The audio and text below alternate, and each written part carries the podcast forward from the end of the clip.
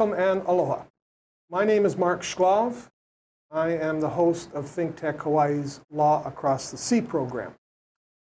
While the impeachment inquiry of President Trump is proceeding in Washington, D C, we've had our own ongoing impeachment proceedings in Honolulu.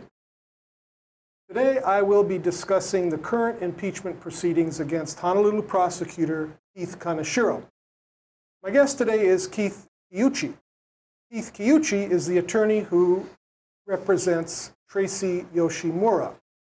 Tracy Yoshimura is the man who has filed the petitions to impeach Honolulu prosecutor Keith Kaneshiro. Keith and I will discuss the current status of the impeachment proceedings against the Honolulu prosecutor and where they're going. Keith, welcome. Thank you. Um, okay, what are these impeachment proceedings all about? What's the basis for them? Please. So, so last December, December of two thousand eighteen, we filed a petition for impeachment of the city prosecutor. And the impetus for that really was the ongoing uh, investigation of Catherine Kealoha, but also involved in December of last year, November of last year, we made aware that Mister Kaneshiro got a target letter. So that's what uh, causes to first file the first uh, impeachment petition. That grinded through the courts. And ultimately, uh, because our signatures, which supported the petition, were mostly electronic, Judge Crabtree dismissed that. So we filed a petition for writ of mandamus with the Hawaii Supreme Court November fifteenth. And shortly before that, we filed a second petition for impeachment to try to uh, get the issue back in front of the Circuit Court. But it would be pending what the Supreme Court decided on the petition for writ of mandamus. OK, so you, you've told us a lot. Yes, I got it. All right. Yeah. OK, now. I mean, what is the purpose of an impeachment petition or petition for impeachment? What, what, what's the goal of all of that? It's to remove the prosecutor from office. Um, this Honolulu City Charter has uh, recall, uh, uh, recall proceedings as, as impeachment proceedings. So impeachment proceedings of like a mayor or city council member or the prosecutor requires five hundred signatures. And then it goes to the Honolulu Circuit Court, where a Circuit Court judge decides whether under the city charter there's been malfeasance, misfeasance, or nonfeasance oh, committed. Okay, all right. So, uh, all right. Now, so the purpose is to get rid of the prosecutor, right. And there, the basis is this malfeasance, the, misfeasance, or nonfeasance. nonfeasance. And a lot of people say, what, what does that mean, yeah, right? Yeah. So. Uh, You, the language actually goes back to the nineteen twenties when the, the impeachment provisions first show up in the city charter. Uh, malfeasance is basically an act committed by an individual. Uh, misfeasance is you commit an act but do it negligently or sloppily. And nonfeasance is you had a duty to commit an act but you didn't do it. Yeah. So in our case, uh, while we've cited all three, I think Um, in a lot of respects, it's nonfeasance for what he did. Okay. All right. Or to, didn't I, do. Yeah, yeah, yeah, yeah. Okay. So in this particular case, mm-hmm. in your petition, what is the nonfeasance? Or what, what are the, the acts? And, and uh, the target letter, is that part of it, too? The it, target letter is part of that. What, what, what, for, what is a target letter? The target letter is something that um, federal prosecutors send to somebody saying that you're the target of a federal investigation. Um, it's different than a subject letter. A subject letter says you may be a, a su subject part of the investigation. Target letter means you're specifically targeted, that you will be indicted in a basically a letter going out saying, hey, come in, cooperate. That's what the gist of the letter is. So, so prosecutor Keith Kaneshiro got a target letter yes. from the federal government. Right.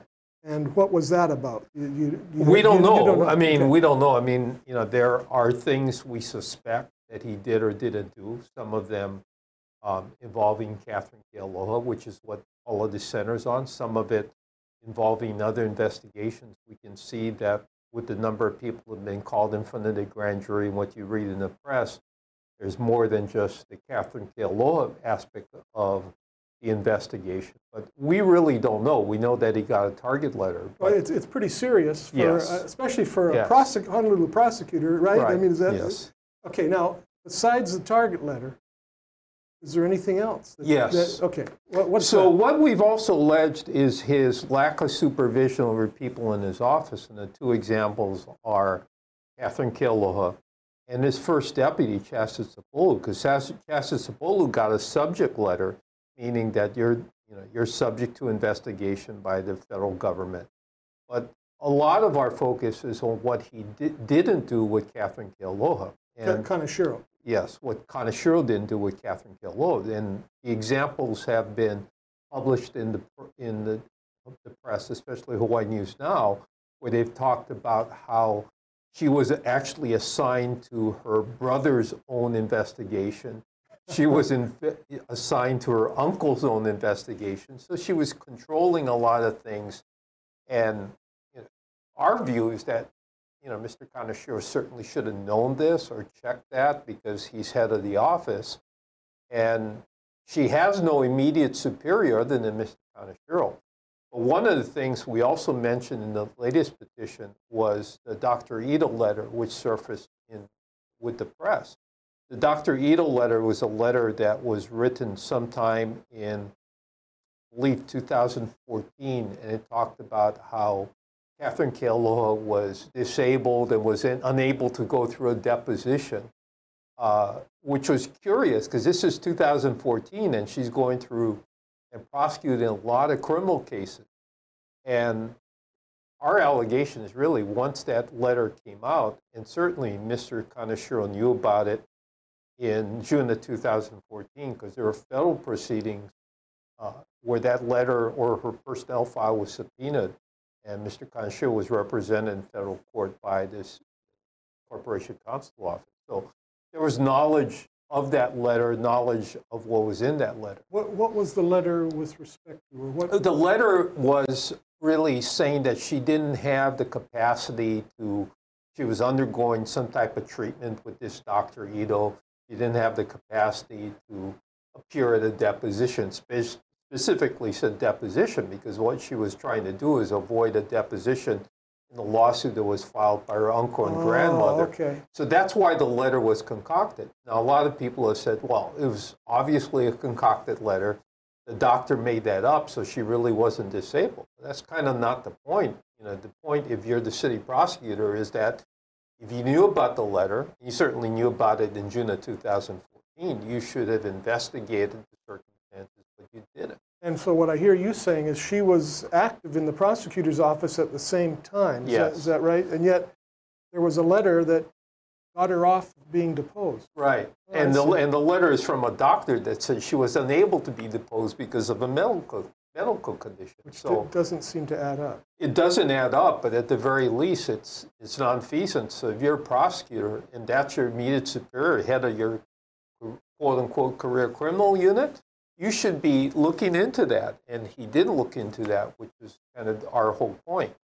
So the, um, the petition for impeachment that we filed in two thousand eighteen is different than the one we just filed. The one we just filed includes the allegations about the Ito letter, because we just found out about that. And even the circumstances of those federal proceedings are kind of strange. Initially, uh, all of those proceedings were sealed, and then Civil Beat got them unsealed, and then they were resealed three days later. So we were able to get copies of the files during the, during the three, four-day period when they were unsealed. So we have all of, all of that information. And it's very enlightening because Mister Kaneshiro was a party that sought to quash the subpoena in federal court. So that's why he's got knowledge of it. Oh, wow. Yeah. Okay. So, so that, that's a fact I, I, I wasn't aware of either. Yeah.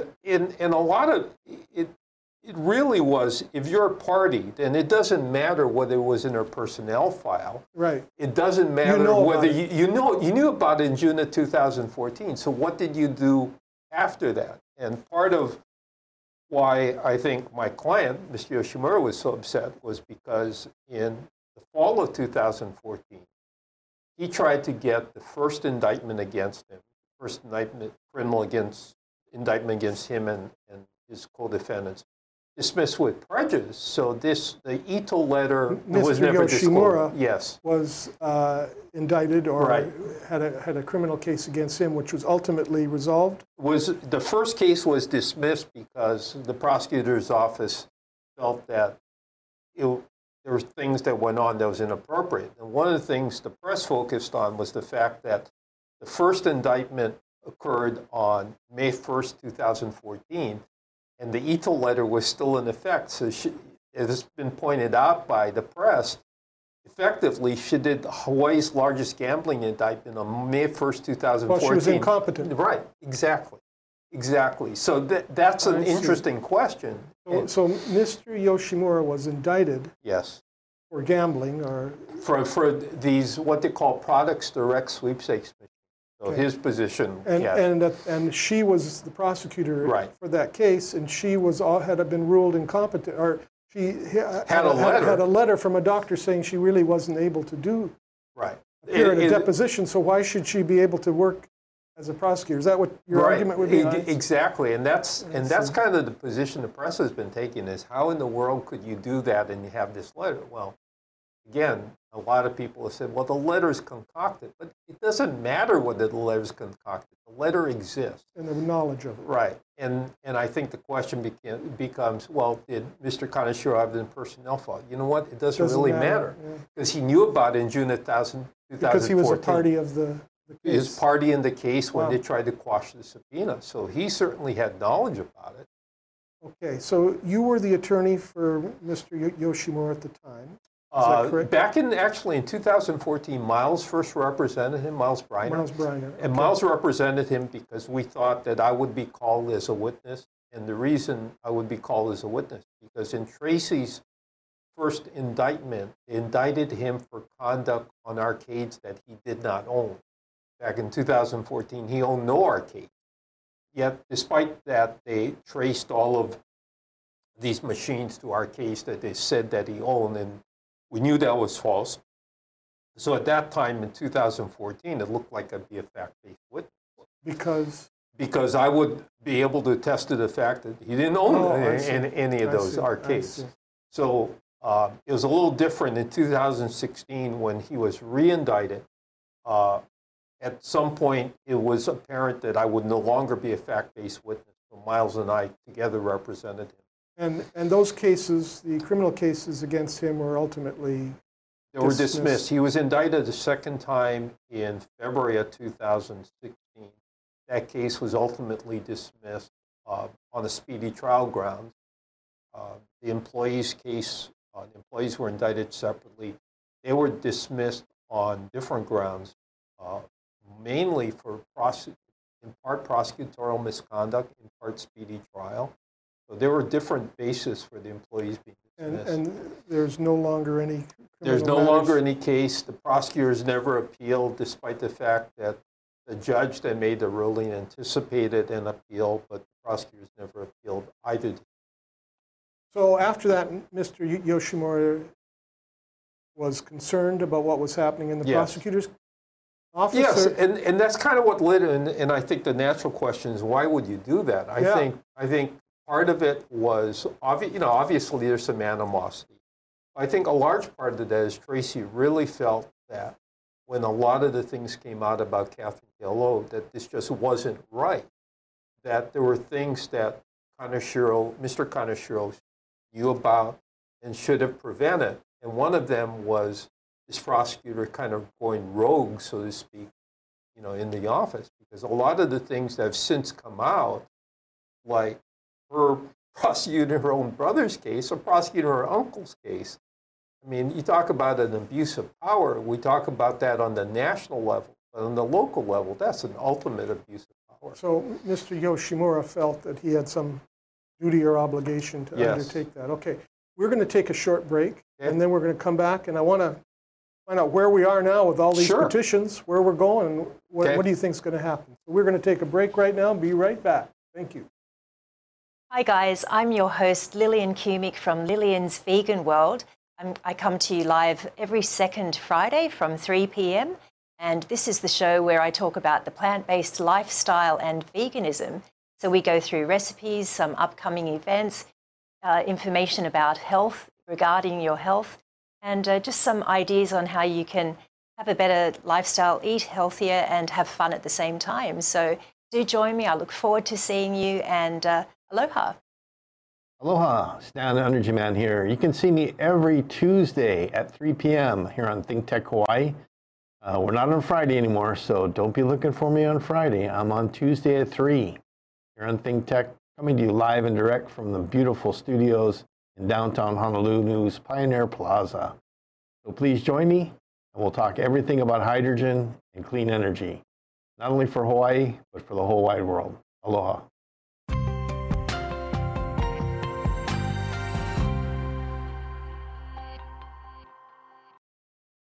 Welcome back. I am Mark Shklov, host of ThinkTech Hawaii's Law Across the Sea program, and I am here with Keith Kiuchi, and we are talking about petitions to impeach Prosecutor Keith Kaneshiro that Mister Kiuchi has filed on behalf of Tracy Yoshimura. And Keith, uh, when we were talking, uh, there, there is really pending petitions, yes, right? There's, there's two, and one, one was dismissed by Judge Crabtree because right. of signatures. Right. I'd, I'd like you to explain that, but, but then I also, what, what's the next petition and what's the mandamus about? But first, why did Judge Crabtree dismiss the first petition because of the electronic signatures? Well, the primary basis he dismissed it, and we cited to him, there's a Hawaii Electronic Signatures Act, I believe it's four ninety-seven. And he said that, and the city said that they had the right under four ninety-seven to reject electronic signatures, but that's not the way the statute reads. The way the statute reads, what we assert is that the city can carve out an exception, but uh, our position has been that they need to adopt rules under Chapter ninety-one, Hawaii Administrative Procedures Act, in order to carve out that exception, which they didn't do. It's kind of a strange statute because the Hawaii Electronic Signatures Act, on one hand, says you have to accept the electronic signatures. On the other hand, it says this shall not uh, prevent the government from rejecting the electronic signatures. But in that same section of the statute, it says that they have to specifically state what the exceptions are. So you, you, your basic argument, as I hear you saying it, hmm. is was that uh, the law says you can have electronic signatures right. uh, unless you have a rule that says you can't. Right. And they didn't create a rule. They were just right. making a sort of ad hoc decision. Well, and that's the whole idea, because you, Chapter ninety-one exists because you can't just pull the law out of the air. You have to have, you have to go through public hearings. You have to give notice, and people would testify. Uh, and ironically, there's a very similar case in U Utah Supreme Court decided case Anderson v. Bell that was almost on an identical statute, and they said, no, you've you've got to you can't just arbitrarily reject the electronic signature. And and there is no law in Hawaii, right, that says you you can't have electronic uh, signatures for petitions to impeach right. the prosecutor. There's no law. There's no law like that. It doesn't go that detail. In fact, part of the problem we have, as the press has pointed out, is there is no law on a lot of the issues we're dealing with. I mean, even under the city charter provision. So that makes it kind of challenging because the press is wants to know, you know, define malfeasance, misfeasance, and nonfeasance.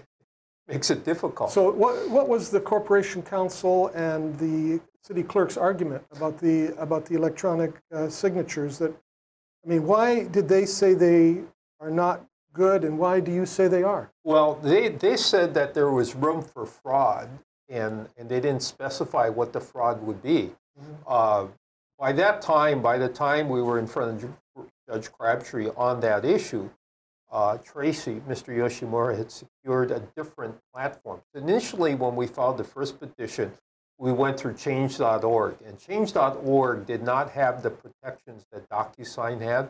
And DocuSign is used not only in courts, but it's used across the nation for all kinds of transactions.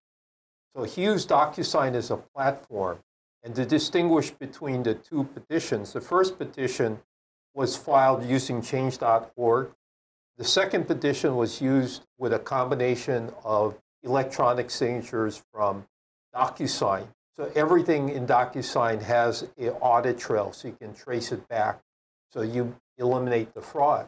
And, and in the state of Hawaii, can we, are, are there instances that you can use um, electronic signatures for, for legal matters? Yeah, in fact, you can use electronic signatures to register to vote. I mean, you can uh, register online. You can also use electronic signatures, and now the courts take electronic filing, which means that you don't have any wet signatures on any document. Uh, give you a good example, and this is what we argued in front of Judge Crabtree, is that DocuSign is used by all sorts of companies, including I do work for a structured settlement purchase company called J G. Wentworth, and J G. Wentworth used nothing but electronic signatures in their documents. And the courts accept that pursuant to the Hawaii Electronic Signatures Act, so why wouldn't they accept that for a petition? Okay. Now, well, one case was dismissed. Yes. You filed another, and you've asked the Supreme Court to review the first case. Where is the status? Where do you go from here? What, what, where do we, what's the next step? What are you waiting for? So right now, we filed a petition for writ of mandamus we've, um, on November fifteenth. With Supreme, the Supreme Court. With the Supreme Court, and they're reviewing that. And we filed a second um, impeachment petition Uh, just before that. I think it's the, my recollection, the eleventh of November. And that's scheduled for hearing on January twenty-third. But that doesn't go because of Judge Crabtree's ruling unless the Supreme Court grants the writ of mandamus. So the original decision by Judge Crabtree will control unless the Supreme Court says it, it's not right. Right, and we could, you know, it's pointed out we could appeal it, but the, but the real reason we I can still file the appeal. I have until this week Friday to file the appeal, which we'll do.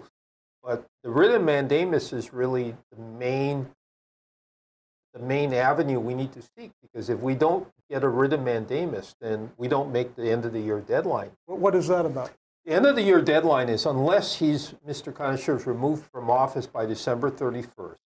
The city charter says that the first deputy replaces him, and if the first deputy it doesn't exist or for some reason doesn't want it, then the mayor appoints it. So Mister Yoshimura's position has always been the voters should decide. The people. The people should decide. People should have the power of the ballot box. You see, uh, you know, at least a couple of candidates running for prosecutors right. said that, you know, they want to clean the office up. They want to, you know, remove the distrust that exists. And I think that's the power of the ballot box. We haven't, either Mister Yoshimura and I have taken a position as to which candidate would be appropriate, but we do think that the voters should decide not, and the first deputy certainly shouldn't be the one going in, uh, especially under the circumstances where he's under a microscope right now, and the mayor shouldn't appoint him. With all due respect to the mayor, that should be the power of the people in the ballot box. So you have to know by December thirty-first. Whether well, he's yeah, going to be you removed, have to have a decision. Right? And that's going to be, okay, yeah, that's a tough timeline. So, so you still have to have a hearing. All right. So, and today uh, is what, the ninth. Right. So you have to have a decision with enough time to have a hearing. Right. In order to win or lose at the hearing, I suppose. I right. mean, I guess, it, what's the procedure at the hearing? The judge hears evidence? And yeah, the judge would hear evidence. I mean, it's not real clear because prior to, um, they changed the law, I think, after Doreen Monsho impeachment, where it used to be with the Supreme Court, and now it's with a Circuit Court judge. Why they changed the law is kind of curious, because the Supreme Court, as you know, wouldn't take evidence as much as they would take, uh, I guess, briefing. Maybe that's why they did it, because maybe the Circuit Court judge needs to take evidence of what malfeasance, misfeasance, and nonfeasance is. I mean, that's what we first contemplated, and um, that was kind of the schedule that Judge Crabtree had set out. So you're waiting. We're waiting. We have the second petition was filed, like I said, um, just before the writ was filed. We have a January twenty-third hearing, but that January twenty-third hearing is not going to go unless everything's kind of dependent on what the Supreme Court does. What the Supreme Court does, and if they do not grant your mandamus, then you would appeal. Right.